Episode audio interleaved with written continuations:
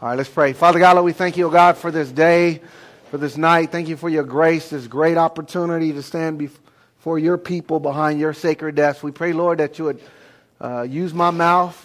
We pray, O God, that you would help us to worship you in spirit and in truth. Lord, forgive us for all of our sins and cleanse us from all unrighteousness. Help us to be men of the word, not only in word, but also in deed. We pray, Lord, that you would meet everyone where they have a need, Lord, according to your riches and glory, as we first seek your kingdom and all your righteousness, and you will add all things unto us, Lord. We thank you, O God, that we need so much, Lord, in our lives. We need more strength. We need more love. We need more of you, Father. Lord, do a work tonight. In Jesus' name we pray. Amen. All right, let's get it going. Blessed assurance, Jesus is mine. Oh, what a foretaste of glory divine, heir of salvation, purchased of God, born of His Spirit, washed in His blood. This is my story. This is my song. Praising my Savior all the day long. This is my story. This is my song, praising my Savior all the day long. Amen. You may be seated. Amen.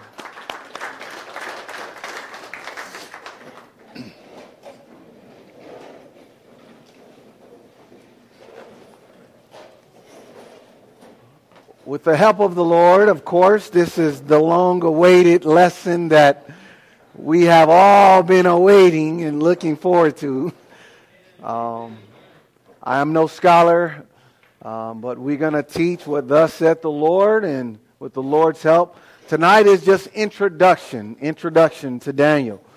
We can't jump into a book like this without introducing some things that will set the stage, hopefully, and help us. I apologize for not having all the timelines that will be before you. I'll try to work on that, but for those who have a pen and a pad, please write some dates down. I'm going to be going through some dates. But as a springboard, let's just read the chapter 1 of Daniel. It says, "In the third year of the reign of Jehoiakim, king of Judah, Nebuchadnezzar, king of Babylon, came to Jerusalem and besieged it. And the Lord gave Jehoiakim, king of Judah, into his hand, with some of the articles of the house of God, which he carried into the land of Shinar, to the house of his God, and he brought the articles into the treasure house of his God. Then the king instructed Aspenaz, the master of his eunuchs, to bring some of the children of Israel and some of the king's descendants and some of the nobles, young men in whom there was no blemish, but good-looking, gifted in all wisdom, possessing knowledge, and quick to understand, who had ability to serve in the king's palace, in whom they might teach the language and literature of the Chaldeans. And the king appointed for them a daily provision of the king's delicacies and of the wine which he drank, and 3 years of training for them, so that at the end of that time they might serve before the king. Now from among those of the sons of Judah were Daniel, Hananiah, Mishael, and Azariah. To them the chief of the eunuchs gave name. He gave Daniel the name Belshazzar, to Hananiah Shadrach, to Mishael Meshach, and to Azariah Abednego. But Daniel purposed in his heart that he would not defile himself with the portion of the king's delicacies, nor with the wine which he drank. Therefore he requested of the chief of the eunuchs that he might not defile himself. Now God had brought Daniel into the favor and goodwill of the chief of the eunuchs. And the chief of the eunuchs said to Daniel, I fear my lord the king, who has appointed your food and drink. For why should he see your faces looking worse than the young men who are your age? Then you would endanger my life before the king. So Daniel said to the steward, whom the chief of the eunuchs had set over Daniel, Hananiah, Mishael, and Azariah, please test your servant for 10 days, and let them give us vegetables to eat and water to drink. Then let our appearance be examined before you, and the appearance of the young men who eat the portions of the king's delicacies, and as you see fit, so deal with your servants. So he consented with them in this manner and tested them 10 days. And at the end of the 10 days, their features appeared better and fatter in flesh than all the young men who ate the portion of the king's delicacies. Thus the steward took away their portions of delicacies and the wines that they were to drink, and gave them vegetables. As for these 4 young men, God gave them knowledge and skill in all literature and wisdom, and Daniel had understanding in all visions and dreams. Now at the end of the days, when the king had said that they should be brought in, the chief of the eunuchs brought them in before Nebuchadnezzar. Then the king interviewed them, and among them all, none was found like Daniel, Hananiah, Mishael, and Azariah. Therefore they served before the king, and in all manner of wisdom and understanding about which the king examined them, he found them 10 times better than all the magicians and astrologers who were in all his realm. Thus Daniel continued until the first year of King Cyrus. Father God, Lord, we ask, oh God, that you would give me the words to say. We pray, oh God, that you would increase as I decrease. Give me the gift of teaching. We thank you, oh God, for your word. We thank you for the book of Daniel. Reveal to us what you would have us to know, that we may be the mighty men of valor that you called us to be at such a time as this. We thank you, oh God, for the grace of God. It's in Jesus' name we pray. It's because of the resurrected King, the one who died on Calvary, the one that was buried and that rose from the dead, Jesus Christ, our Lord, our Savior, who makes it possible this night to stand at this desk on this assignment to speak to your people. In Jesus' name we pray. Amen. When we look at the divisions of the Bible, there are 5 divisions of the Old Testament. There is law, history, poetry, major prophets, and minor prophets. There's 5 books of law. There's 12 books of history. There's 5 books of poetry. There's 5 books of major prophets. And there's 12 books of minor prophets. The style of Revelation and the book of Ezekiel and Daniel is what you would call apocalyptic literature. Apocalyptic literature. Meaning, it is the style of writing which comes from the Greek word apocalypsis, which means an uncovering or to unveil.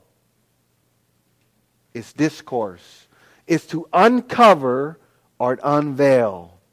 Thus the word revelation, which we get the word to reveal. The word reveal is in the word revelation. So when we think about the book of Ezekiel and Daniel and Revelation, these are books that unveil God's truth and word for such a time as this. The reason why some have said that this book, some have said that the book of Daniel, in order to understand the book of Revelation, we must understand the book of Daniel. Daniel is a key part, Daniel and Ezekiel is key parts to understanding the book of Revelation. Our pastor is going, he's taking the church through the book of Revelation, and it's not a coincidence, it's God ordained. I mentioned to Pastor Jim, long before I even knew that he was going through the book of Revelation, that God had placed on my heart to go through the book of Daniel. It is here in the book of Daniel. It has been said that we can see Jewish symbolism, and we also see some Jewish numerology. These help us in understanding the book of Revelation. We're going to go through a little history tonight for you history buffs. In 1410 BC, and as I decline in numbers, as we talk about the future, it goes from 1410, and which would be the past, and then 1060 would be the future. Okay? Just like we have today, we have 2023, we got 2024, which is, we count above, right? But before Christ, or we count below, and that's the future dates in under BC. So we start with the date 1410 BC. This was around when Joshua led Israel to the land of Canaan, and for the next 3 centuries or so, Israel will conquer nations and expand territory. So this is 1410, if you want to write that down, 1410 BC, 1410 BC. At 1060 BC, Saul becomes the first king under the United Kingdom. Saul is the first king of Israel under the United Kingdom. That's 1060 BC, or 1060 BC. In 1020 BC, future, David becomes king, and he extends the borders of Israel to the Egyptian border to the south, then to the Euphrates River up north, and then from the Mediterranean Sea, which is to the west, to the east, to the desert region. So if you look at the southern part, desert going to Egypt, to the north Euphrates River, and then to the west to the Mediterranean Sea, and into the desert part of Israel. That's where King David expanded the territory of Israel. In 980 BC, future, Solomon becomes king for 40 years. So 980 BC, King Solomon, which is King David's son, he becomes king of Israel, and he reigns for 40 years, where they enjoyed, it was a period of peace and prosperity. Also during this time, the first temple was built. The first temple was built under the reign and rulership of King Solomon. Another future date, in 940 BC, after Solomon dies, the kingdom was divided. A civil war broke out. This is when the northern kingdom and the southern kingdom could have been seen. We see 10 tribes to the north, which is called Israel, and we see 2 tribes to the south, comprised of Benjamin and Judah, which comprises of the southern kingdom. Now the tribe in the north, the northern kingdom, they went through several capitals. They had at least three capital cities that were at the time of the northern kingdom. It was Shechem, 1, Penuel, 2, and Tisra, 3. There was 3 different capitals. Thus, which speaks of the inconsistency of what was taking place in the northern kingdom. Now, this was a time during the divided kingdom, this was a time of high infidelity and idolatry and rebellion against Yahweh. The northern kingdom, they rebelled, and many kings rebelled. They didn't have a whole lot of righteous kings. The southern kingdom rebelled as well. They had evil kings as well in the southern king. So during the divided kingdom, when they split because of a civil war after King Solomon, because of the sins that occurred, there was great division and turmoil, but it was also a time of unrest in the land. Another future date, in 722 BC, the nation or world power at that time was the Assyrians. I'm going to say it one more time. In 722 BC, the nation or world power at that time were the Assyrians. Their capital, the Assyrian capital, was the capital of Nineveh. If you recall, God had to use a great fish or a whale to lift or Uber his prophet Jonah to Nineveh. If you guys remember that. Jonah was rebellious in going to Nineveh, the capital of the Assyrians, because they were so cruel. They were enemies to Israel. As a matter of fact, they were downright pests towards the Israelite, towards God's people. But we see, according to Scripture, God's grace, in spite of even the worst kinds of sinners, that God has a plan of salvation for each and every soul that comes to the earth.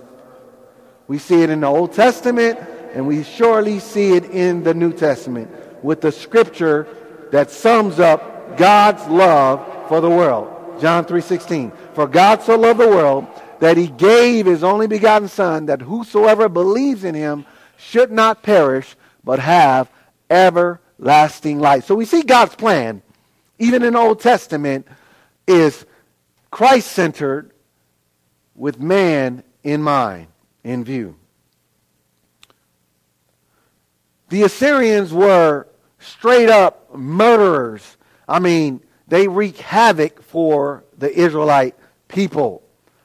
The Assyrians, when they conquered a nation, their method of submission was to take the people to another nation, not their home, force them to intermarry. They brought foreigners into the conquered land, and the foreigners, they wanted them to mix with the locals. And in doing so, the reason why they brought foreigners to mix with the locals, in particular, the Assyrians, they brought other people, foreigners, into the northern kingdom, and they wanted them to intermingle with the Israelites in the northern kingdom, which they did. They wanted to mix the Jewish nation, the remaining, those who remained in the land. And the reason why they did this was to dilute the bloodline. They wanted to dilute the bloodline. They wanted to strip the people of their culture and heritage. Well, these mixed Jews in the north, we know them as Samaritans. Samaritans were, if you didn't know it, they were very despised people, even in the time of Jesus during the Gospels. They were despised people because they were a mixed bloodline between foreigners and the Jews. The second reason why, so they were despised, that's the first reason why they were not liked. They were despised because they had mixed blood. They had mixed blood. The second reason why they were despised was because the people in the north, these mixed people, the Samaritans, they mixed parts of Judaism with parts of paganism, meaning they mixed religion. They mixed, this was kind of like a cultish in foundation, and they just was downright apostate. So that was the second reason why they were hated and despised. The third reason why the Samaritans were hated and despised was because the Samaritans, or this mixed Jewish community, would join up with foreign nations and fight with or against the southern kingdom of Judah. So you see, it was bad blood between the north and the south, and rightfully so. Another future date, 612 BC. 612 BC, let me know if I'm going too fast. 612 BC, this is the date that the Babylonians destroyed the capital city of Nineveh and became the world power shortly thereafter. So around 612, this is when Babylon comes on the scene and becomes the world power of that day. Another future date, 606 BC, 606 BC, the Babylonian army led by the future king, who was a prince at the time, Nebuchadnezzar, captured Jerusalem, and this is when he carries away some nobles, some of the royal bloodline of David, and some leaders to Babylon. So this is around the same time. He's prince/king at this time. This begins the 70-year captivity prophesied by Jeremiah the prophet. And Jeremiah prophesies about this 20 years prior to when the Babylonians comes and takes a few Jewish people to Babylon. Okay? Now we can find this found in Jeremiah chapter 25. Let's turn to Jeremiah chapter 25 just for the sake of argument. Amen. We're a Bible-believing church, so we're going to go verse by verse, line upon line, precept upon precept. Amen. All right. And hold your place in Daniel if you can, because we're going to go back to Daniel. All right, it reads, Jeremiah chapter 25, verse 1. It says, the word that came to Jeremiah concerning all the people of Judah. So we see that the prophecy is toward the southern kingdom of Israel concerning all the people of Judah in the fourth year of Jehoiakim, the son of Josiah, king of Judah, which was the first year of Nebuchadnezzar, king of Babylon, which Jeremiah the prophet spoke to all the people of Judah and to all the inhabitants of Jerusalem, saying, from the 13th year of Josiah, the son of Amon, king of Judah, even to this day, this is the 23rd year in which the word of the Lord has come to me, and I have spoken to you, rising early and speaking, but you have not listened. And the Lord has sent to you all his servants, the prophets, rising early and sending them, but you have not listened, nor inclined your ear to hear. They said, repent now, everyone, of his evil way and his evil doing, and dwell in the land that the Lord has given you and your fathers forever and ever. Do not go after other gods to serve them and worship them, and do not provoke me to anger with the works of your hand, and I will not harm you. Yet you have not listened to me, says the Lord, that you might provoke me to anger with the works of your hands to your own hurt. Verse 8. Therefore, thus saith the Lord of hosts, because you have not heard my words, behold, I will send and take all the families of the north, says the Lord, and Nebuchadnezzar, the king of Babylon, my servant, and will bring them against this land, against its inhabitants, against these nations all around, and will utterly destroy them, and make them an astonishment, a hissing, and a perpetual desolation. Verse 10, moreover, I will take from them the voice of myrrh and the voice of gladness, and the voice of the bridegroom, and the voice of the bride, the sound of the milestones, and the light of the lamp. And this whole land shall be a desolation and an astonishment, and these nations shall serve the king of Babylon 70 years. Verse 12. Then it will come to pass when 70 years are completed that I will punish the king of Babylon and the nations in the land of the Chaldeans for their iniquity, saith the Lord, and I will make it a perpetual desolation. Verse 13. So I will bring on the land all my words which I have pronounced against it, all that is written in this book, which Jeremiah has prophesied concerning all the nations. For many nations and great kings shall be served by them also, and I will repay them according to their deeds and according to the works of their hand. The word of the Lord by Jeremiah. Turn back to Daniel, please. So we see in the book of Jeremiah the prophecy concerning the 70-year captivity because of the sins of idolatry of the people or nation of Israel as a whole.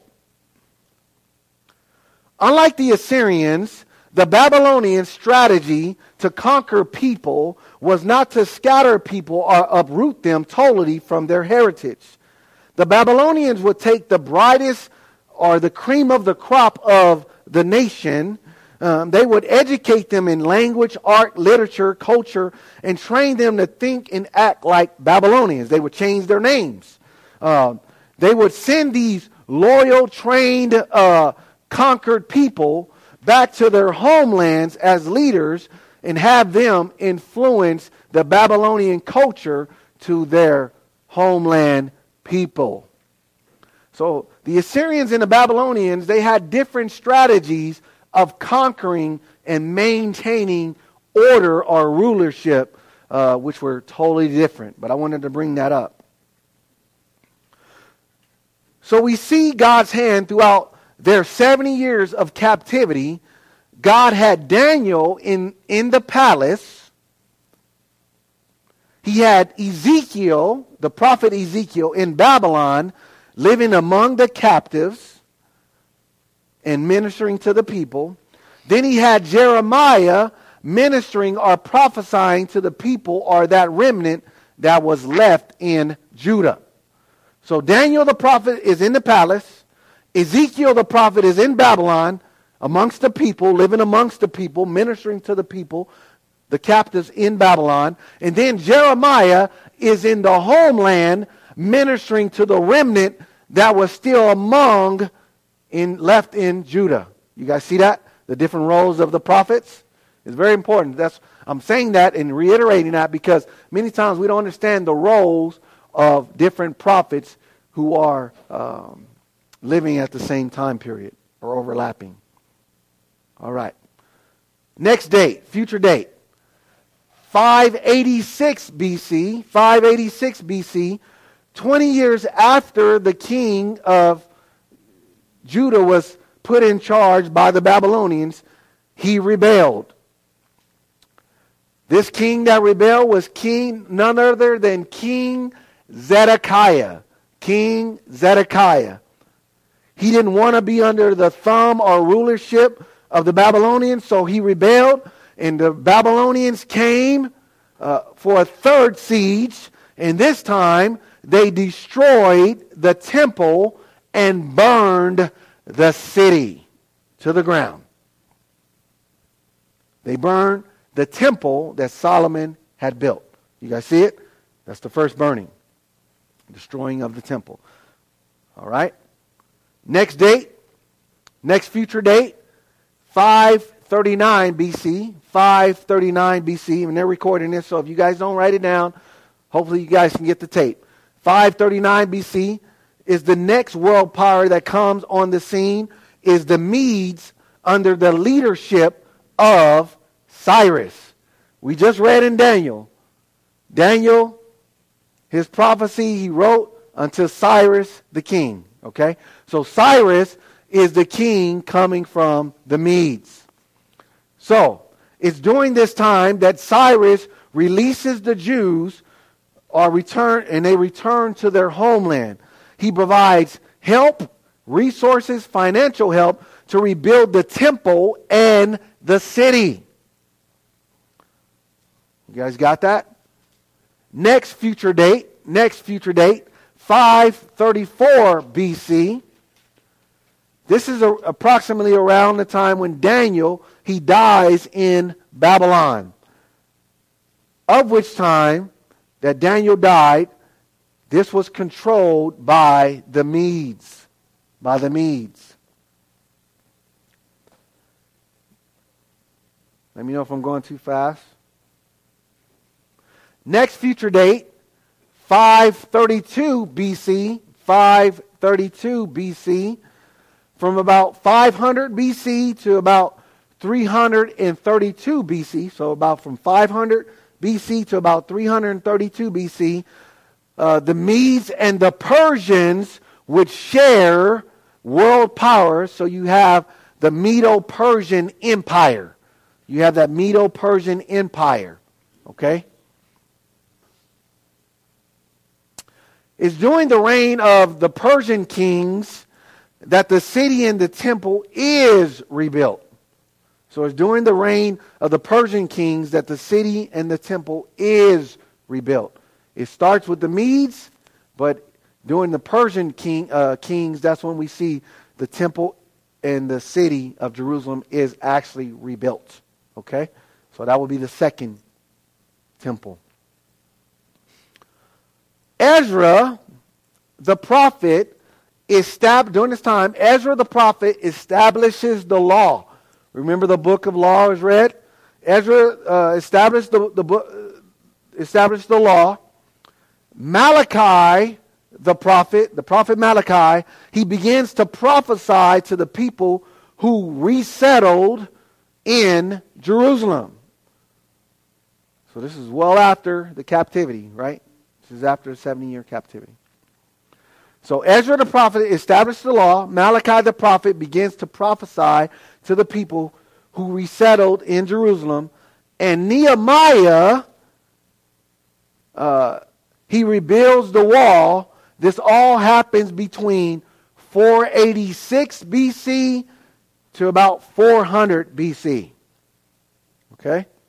This all happens around 486 BC to about 400 BC. Next future date, 400 BC, we see the city, the temple, and the wall is rebuilt. Now, at 400 BC, this is where the Old Testament history ends. So this is the end of the book of Malachi at 400 BC. So this is about 4 centuries before Christ, before the New Testament. Okay? So this is called the silent years from 400 to AD, 0 AD, or the first year of our Lord. Okay? So at 400 BC, the prophet Malachi, this is when his ministry stops. Okay?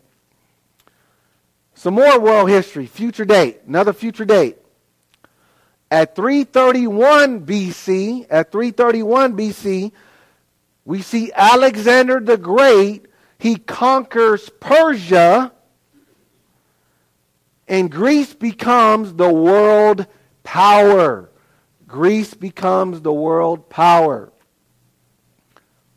Next future date, 323 BC, Alexander the Great, he dies. It's rumored that he died of a broken heart because he didn't have any more nations to conquer. Yeah, that's the rumor mill. Next future date, 146 BC. You see how we're getting closer to zero? The future, at 146 BC, Rome destroys Carthage and puts an end to Greek dominance. They put an end. This is Rome. They put an end to Greek dominance. Rome becomes the new world power for the next 500 years. So when Christ was on the scene, Rome was in power. The Roman Empire was in power. Now there's a story behind all these dates and everything that I'm sharing with you tonight. Behind all this information is a message I would like us to see. We actually covered, if you guys wrote down the dates, if you look at the first date I gave you, 14 something, right? All the way down. We covered about 1,400 years of world history just tonight in a short period of time. And the reason why I say that is because when we go through verse by verse and book by book, chapter by chapter in Daniel, I wanted you guys to have a worldwide view of the history that took place over 1,400 years. Okay? Daniel is a story of the Jews, the Jewish people who were destroyed by foreign armies. People are carried off into captivity. Ezekiel and Daniel write about their situation while in captivity in Babylon, right? Second, Daniel is a story of worldwide kingdoms that in their rise and fall to power. We spoke about history, the history of the Assyrians, right? We spoke about the history of the Babylonians, right? We spoke about the Medes and the Persian history. We spoke about the Greek history briefly, and we spoke about the Roman history. These five world powers that came and that was during the life of Israel at the time. Now, the Bible don't speak about all these world histories, but I thought it to be important for us to cover this so we can have a better outlook on the timelines and when we go through, march through the book of Daniel together. Number three, the book of Daniel points to God's plan for his people through the King of Kings and Lord of Lords, our Messiah. So the book of Daniel points to a coming kingdom that will reign forever and ever. Amen.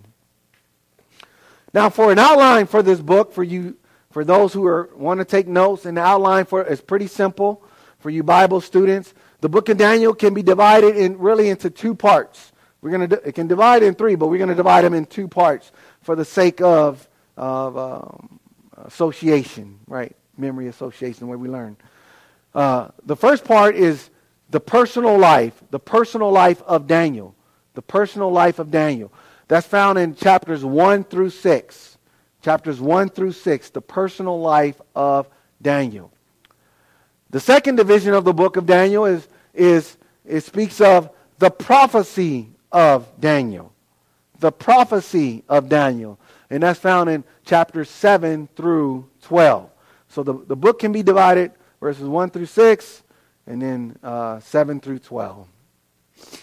We know that Daniel, he was Jewish, Israelite. He wrote the book of Daniel, although many naysayers say he did not. He did write it. We know that so because the Dead Sea Scrolls, those who went to Israel this year, it proves it that it was written. It was not written in the first century when Christ was around. But it was actually written years before. So Daniel, we know Daniel wrote and prophesied about these kingdoms and about Israel. Now we also know that Daniel, he wrote this book.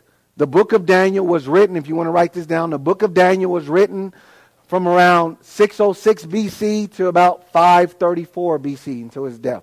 Around that time, we know he wrote it somewhere in there. During his lifetime.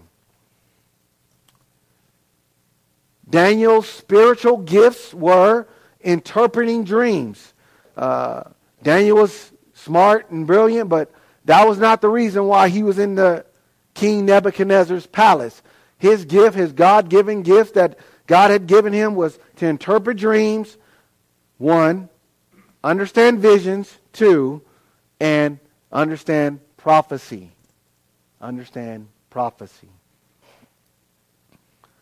The book of Daniel was written in Aramaic and Hebrew, for you guys wanting to know that. Last but not least, I'll stop with this because we're pretty much done with our introduction for tonight. The book of Daniel,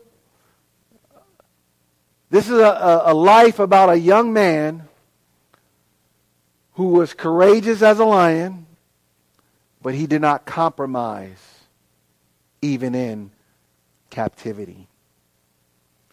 You can close your Bibles. That's the message for tonight, for us men of valor. To be like Daniel, to be courageous.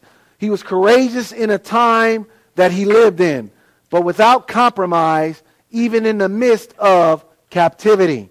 We live in a day, we live in a time period that men of Christ are compromising. They're cowards. They're not courageous. God is calling each and every man, young man, to be mighty men of valor, to be courageous without compromise. You say, preacher, how can we compromise? Well, if we allow the idolatry of iPhones and entertainment to occupy our time and not get in God's word, to study his word, apply his word, we will become cowards. We will compromise.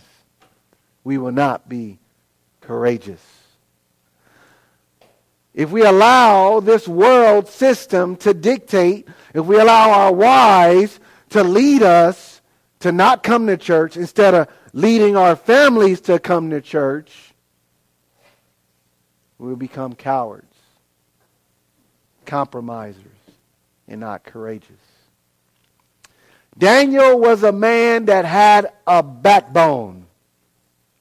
God is looking for us men, us young men, to have a backbone. To not compromise with sex outside of marriage, fornication. He wants us to be holy, blameless.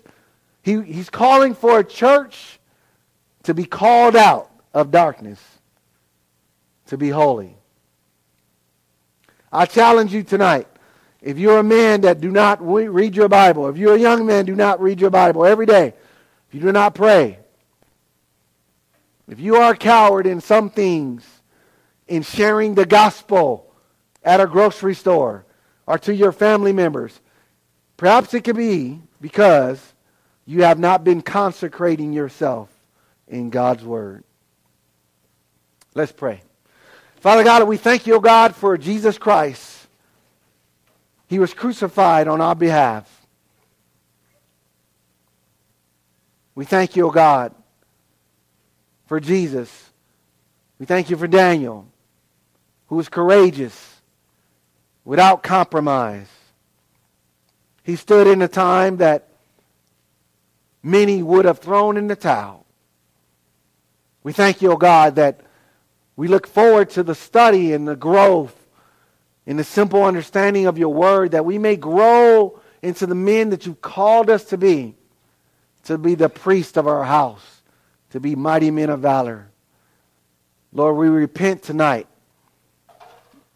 We too are guilty of being cowards at time and compromising at time. And we ask, oh God, that you would consecrate us with your word today to live for you.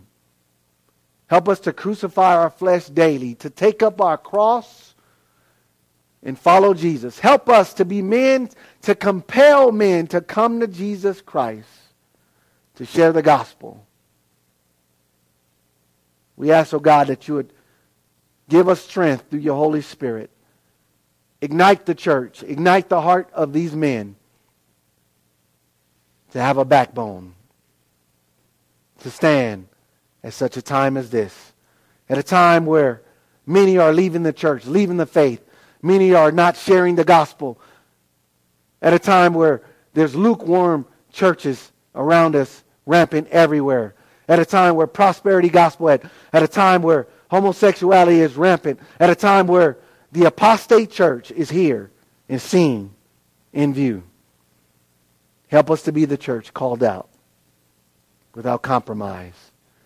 to be not conformed to this world, but be ye transformed by the renewing of our mind, that we may prove that what is that good and acceptable, perfect will of God. We thank you, O God, for your gospel truth. We thank you for your Holy Spirit that used me tonight for your glory. In Jesus' name we pray. Amen.